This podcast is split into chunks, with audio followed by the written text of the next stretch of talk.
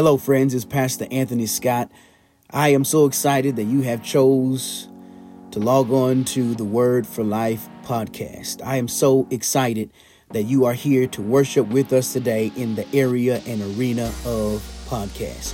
It is my prayer that you are being blessed by the Word from God. I'm very excited today. There is a word from the Lord. Uh, I preached a sermon entitled Sermons from the Crowd growing up in church is interesting because growing up in the ministry, growing up in church, you hear the many amens and the things coming from the crowd.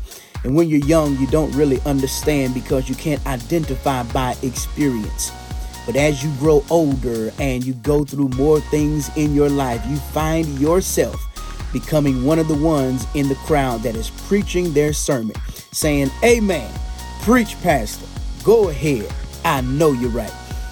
It's a sign that I've been through it, I survived it, and I can show you that God will bring you through. Let's go into this message Sermons from the Crowd. Be blessed.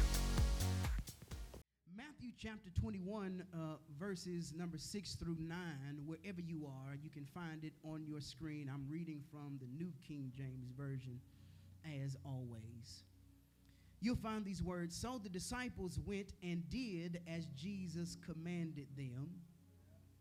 They brought the donkey and the colt, laid their clothes on them, and sat him, that's Jesus, on them.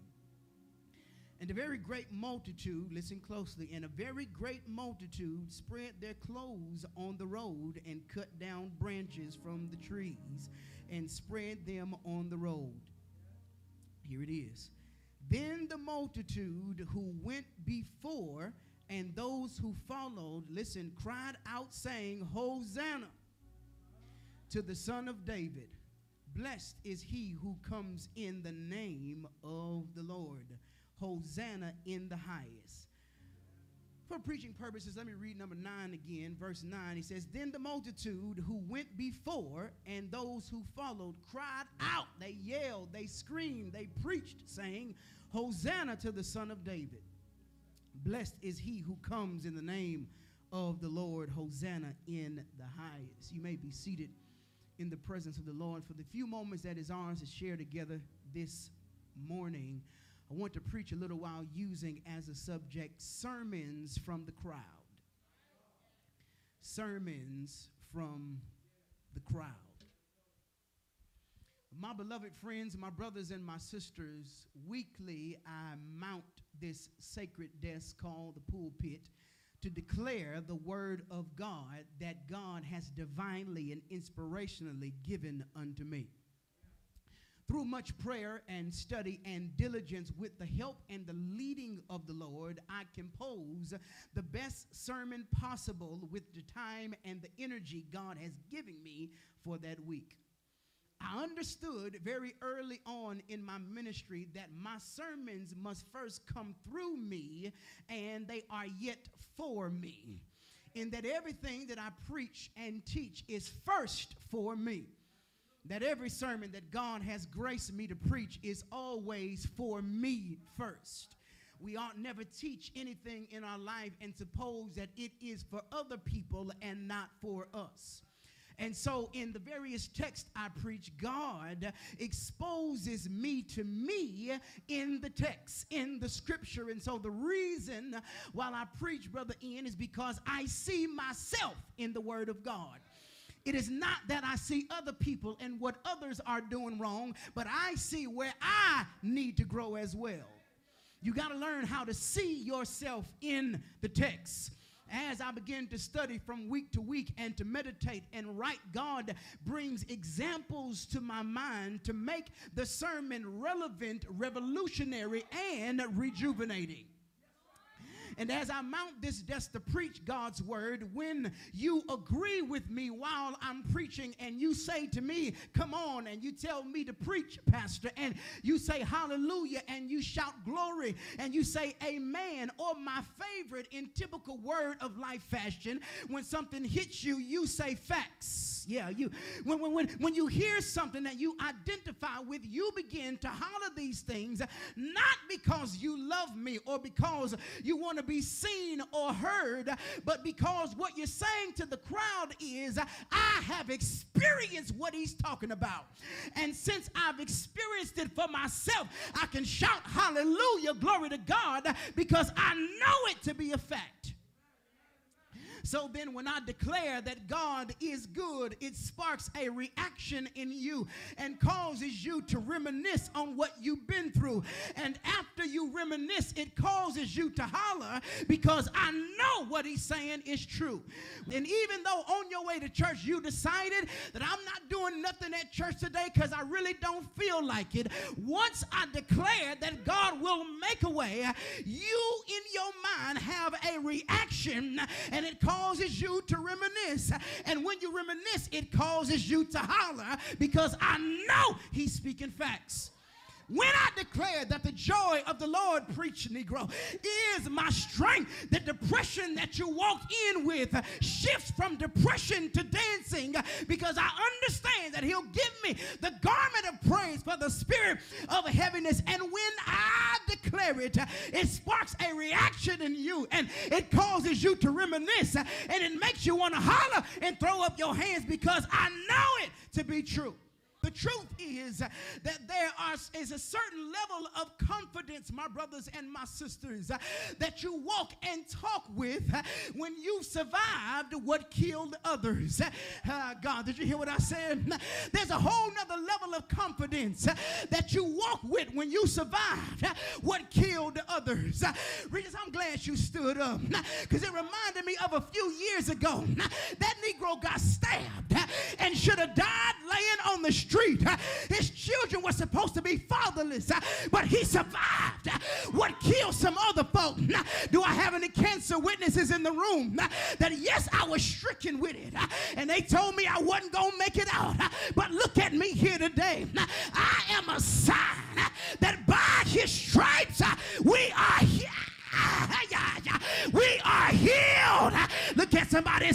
and say, I command you. Come on, tell them. Oh, I feel Bishop Patterson on me. Look at somebody and tell them, I command you to be healed, to be delivered, and to be set free. Oh, now I feel Blake on me. Tell somebody, I see you in the future, and you look much better than you do right now.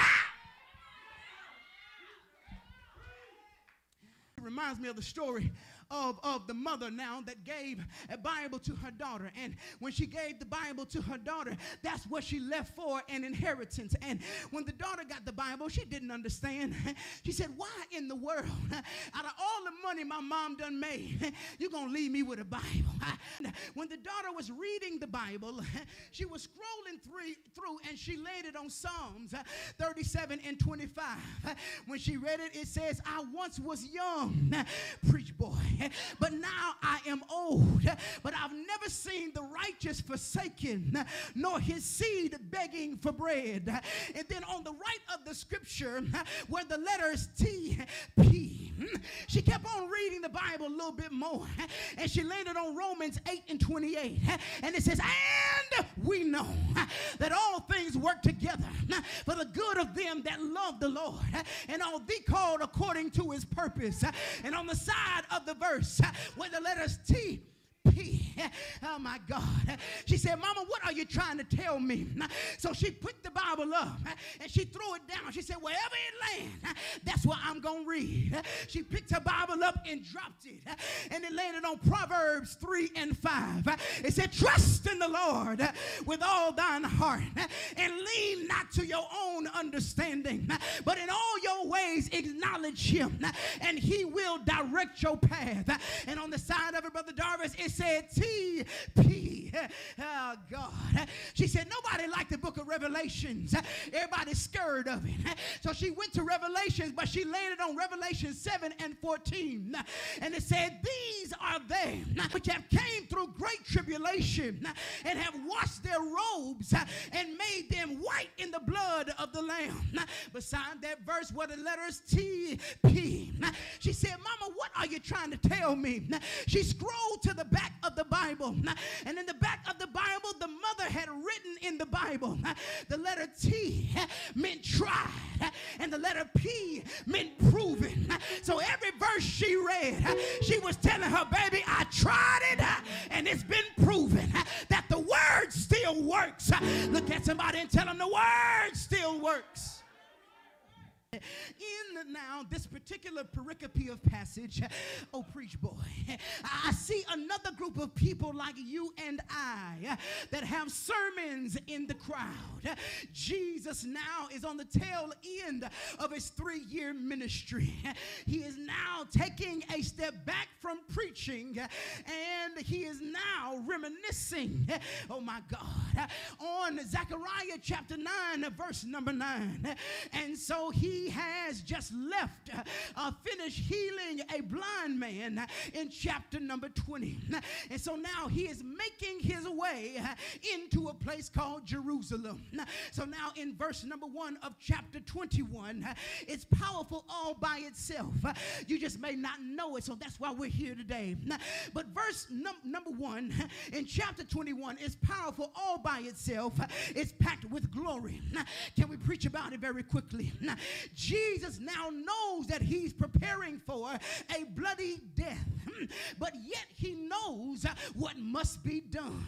And so now, as verse number one unfolds to us, there are two extremes of the opposite ends of the spectrum here. Now, There is one end uh, that is about pain, and there's another end that's about peace.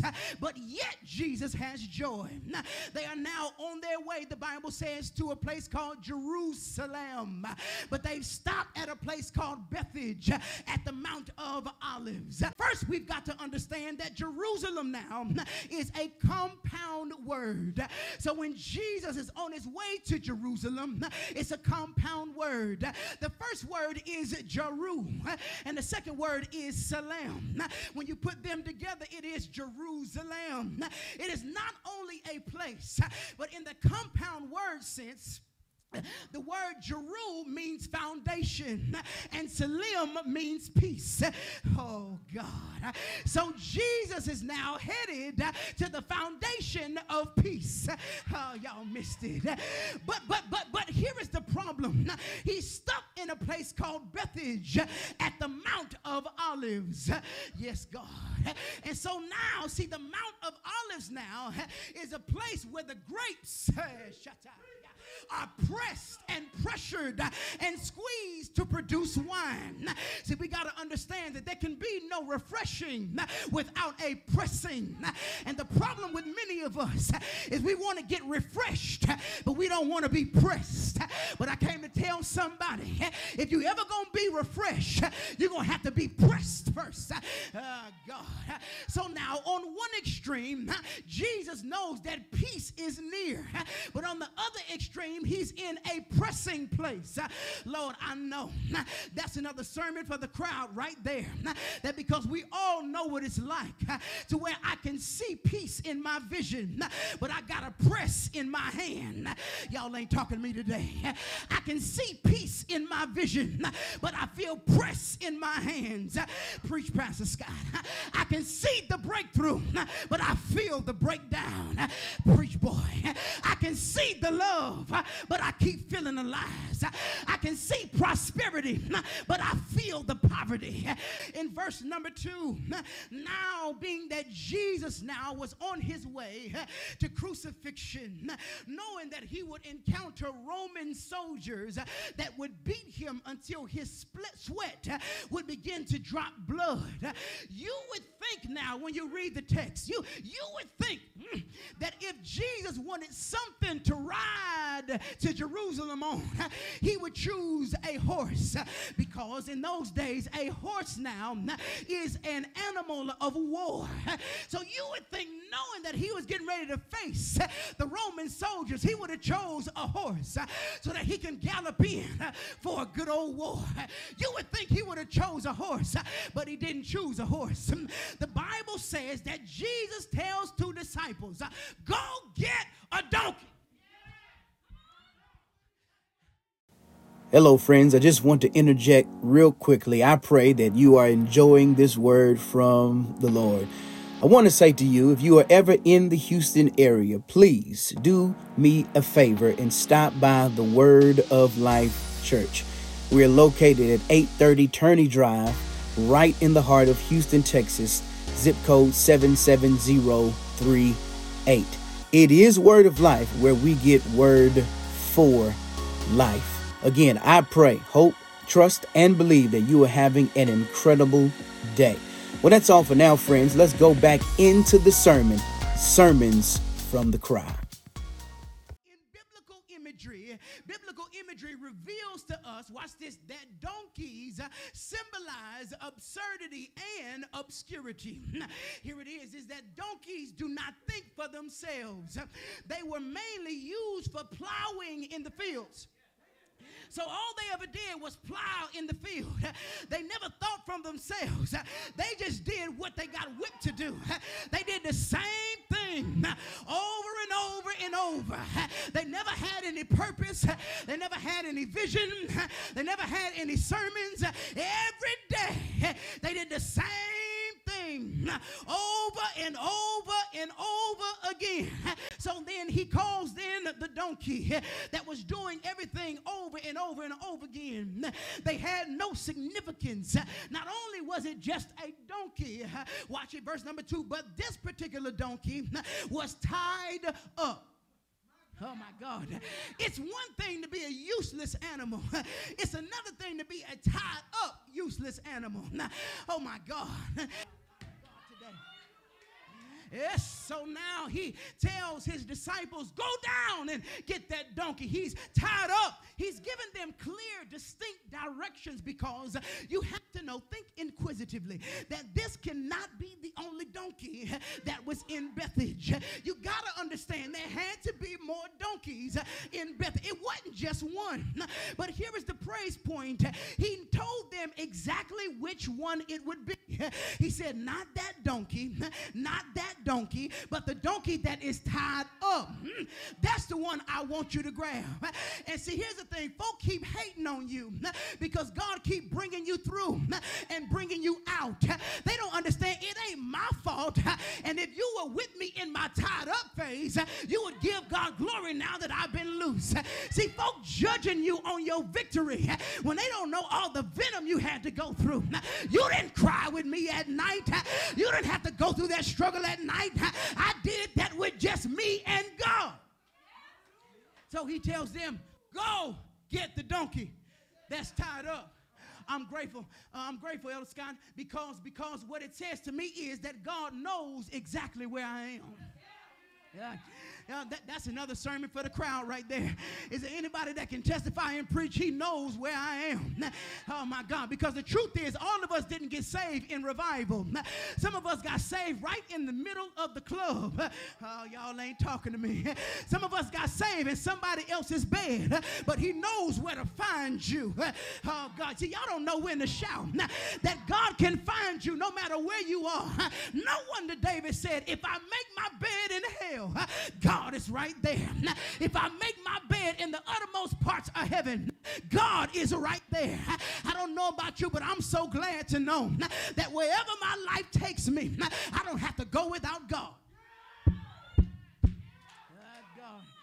So now, so now the Bible says in verse number three uh, that Jesus tells his disciples, he tells them, when you get down there and you see that donkey that's tied up, he says, Loose him and bring him to me. Here's my favorite part. And if anybody asks you what you're doing, tell them the Lord has need of it. And that really, again, is another sermon from the crowd because folk don't understand why God keep choosing you. It ain't about you. It's because the Lord has need of you. I got to get through this, but in verse number four, uh, the Bible says in verse number four that all of this was done, watch this, that it might be fulfilled, uh, which was spoken by the prophet, Zechariah 9 and 9. Tell the daughter of Zion, Behold, your king is coming to you, lowly and sitting on a donkey and a coat with it. Now, you got to understand here now. Your problem is the prophecy. See, what we don't realize is that everything we're going through has already been prophesied. Oh, God. See, we think God is angry, mad, and indifferent. He is not. It is prophesied. Everything that you're going through, God demanded it to happen. Since the beginning of time, He knew you were going to get laid off. Since the beginning of time, He knew you were going to get your car repossessed. It's a part of the prophecy. And really, that's a sermon for the crowd right there because you know that you would have gave up hope a long time ago unless you believed that you would see the goodness of the Lord in the land of the living. Let's fast forward to verse number 8. I'm working. Verse number 8 the Bible says that they began to put their clothes on the road. They begin to put their clothes on the road as Jesus is riding in on this donkey that nobody cares about, this donkey that's been tied up, this donkey that is nothing. Jesus, the Lord and Savior the one who came to die for you and I, the one that had all power in his hands. He's riding on a nothing. Did you hear what I said? I said, the one who came that we might have life and life more abundantly. He's riding on a nothing. The one they said was the King of Kings and the Lord of Lords. He's riding on a nothing. The one they said who's Alpha and Omega, the beginning and the end. He's riding on a nothing. And folk keep looking at you, trying to figure out why God chose you. Watch this. It's because I admit I ain't nothing. Oh, the only reason I am anything is because God is riding on me. Oh, God today. Yes, so now the Bible says that as Jesus is coming in to Bethage, now here's what we have to understand is that up until this point, Jesus never verbally said who he really was. Y'all remember every time Jesus performed a miracle, he said, No, I'm doing this for my Father. He would look at somebody and he would heal the blind man. He said, But tell nobody because I don't want nobody to know who I am. He seen all them people along the way and he healed them, he blessed them. But he said, shh, don't tell nobody that I am, oh my God, God's son. He said, don't tell nobody, just keep it to yourself. He said, all I want you to do is take up your bed and walk. Why? Because your bed is a symbol of your testimony. And some of y'all wondering why folk keep trying to bring up your past uh, is because they can still see your bed. Uh, but the thing about it is, you can see my bed all you want to, uh, as long as you know I don't live there anymore. God, today. So the Bible says that they were putting down their clothes on the ground.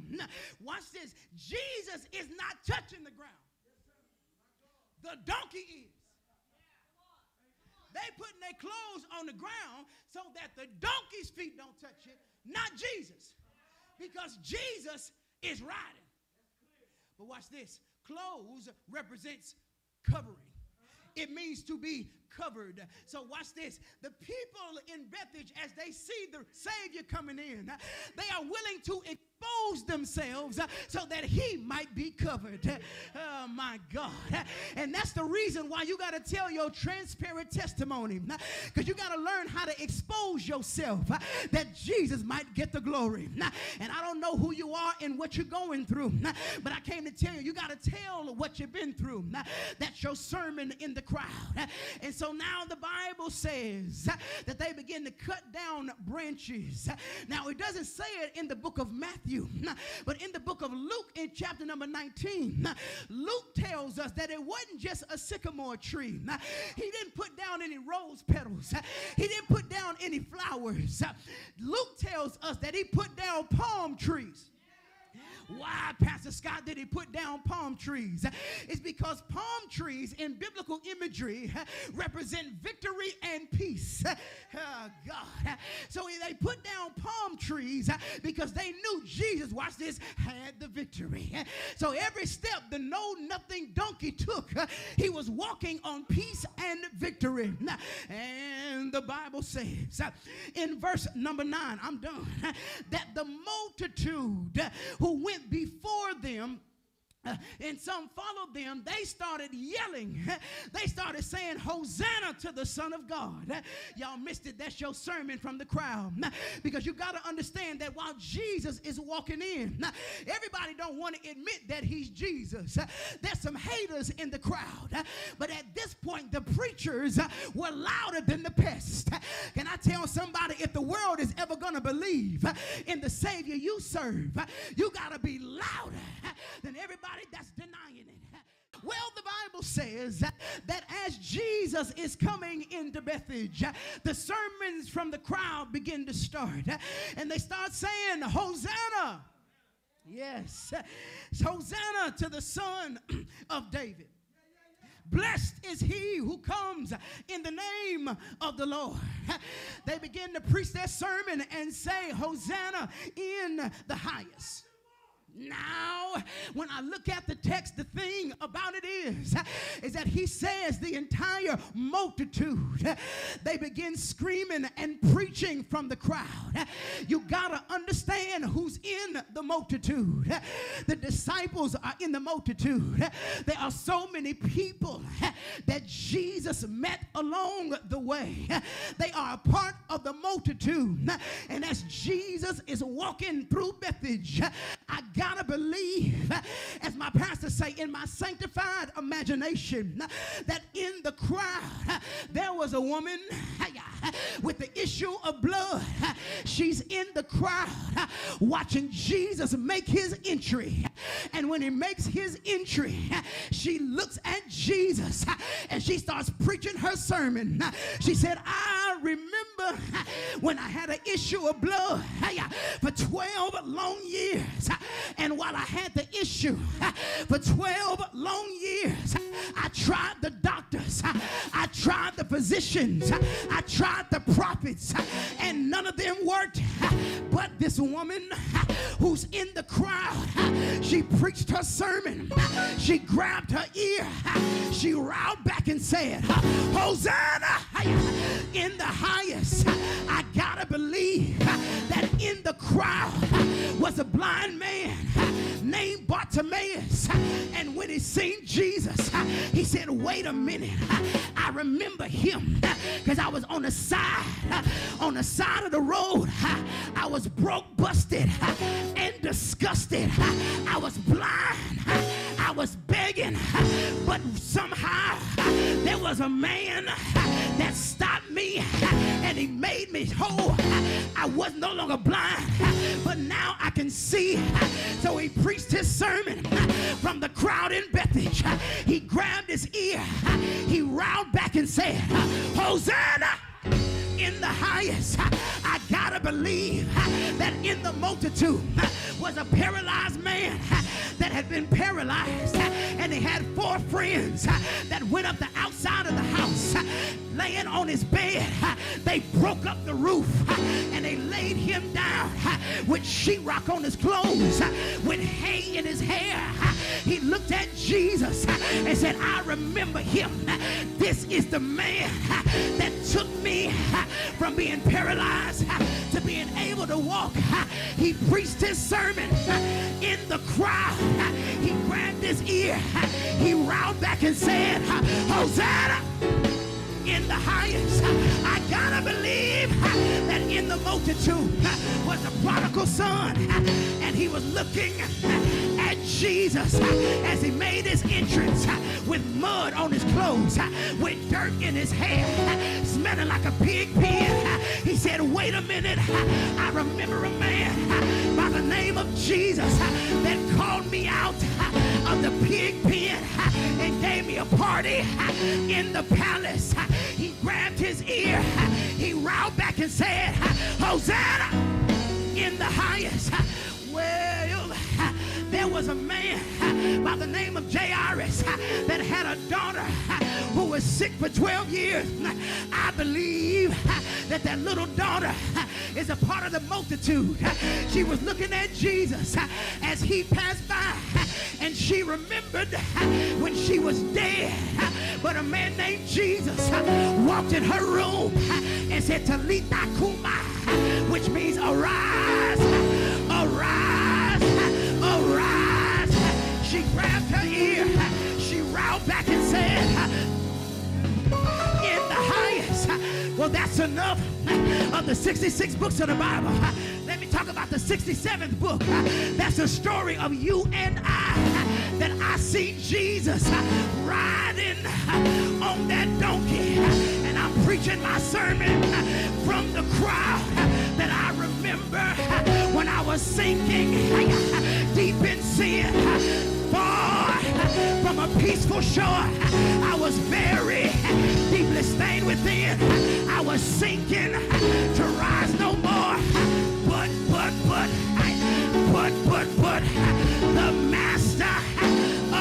Sea, he heard my despairing cry. And from the waters, he lifted me. Now safe am I with thee. I see Jesus riding into my life. I can see him with tears in my eyes. I can see him with my pillowcase stained with tears. I can see him, preach my sermon because I see Jesus weeping may endure for the night.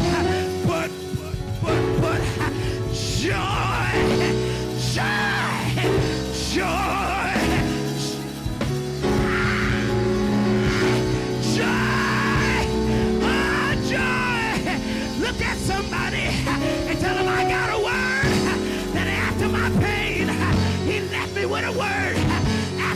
struggle, he left me with a word. After my hurt, he left me with a word. The grass shall fit wither and the flowers may fade, but the word